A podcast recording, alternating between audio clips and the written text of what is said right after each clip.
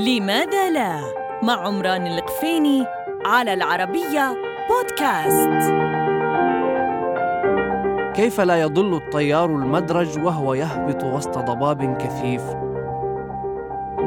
ربما نظرت عزيزي المستمع من نافذة الطائرة وهي تهبط ووجدت ضباباً لا تكاد ترى بسببه شيئاً، وقد تكون أوجست في نفسك خيفة.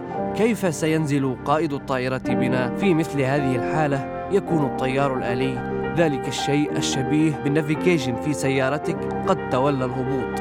ما لك وطول السيرة، هذا الطيار الآلي الذي تعتمد الطائرات الحديثة عليه حتى في سير الرحلة يلتقط إشارات راديو من المدرج فيوجه الطائرة بدقة إلى مكان هبوطها فلا تخطئه.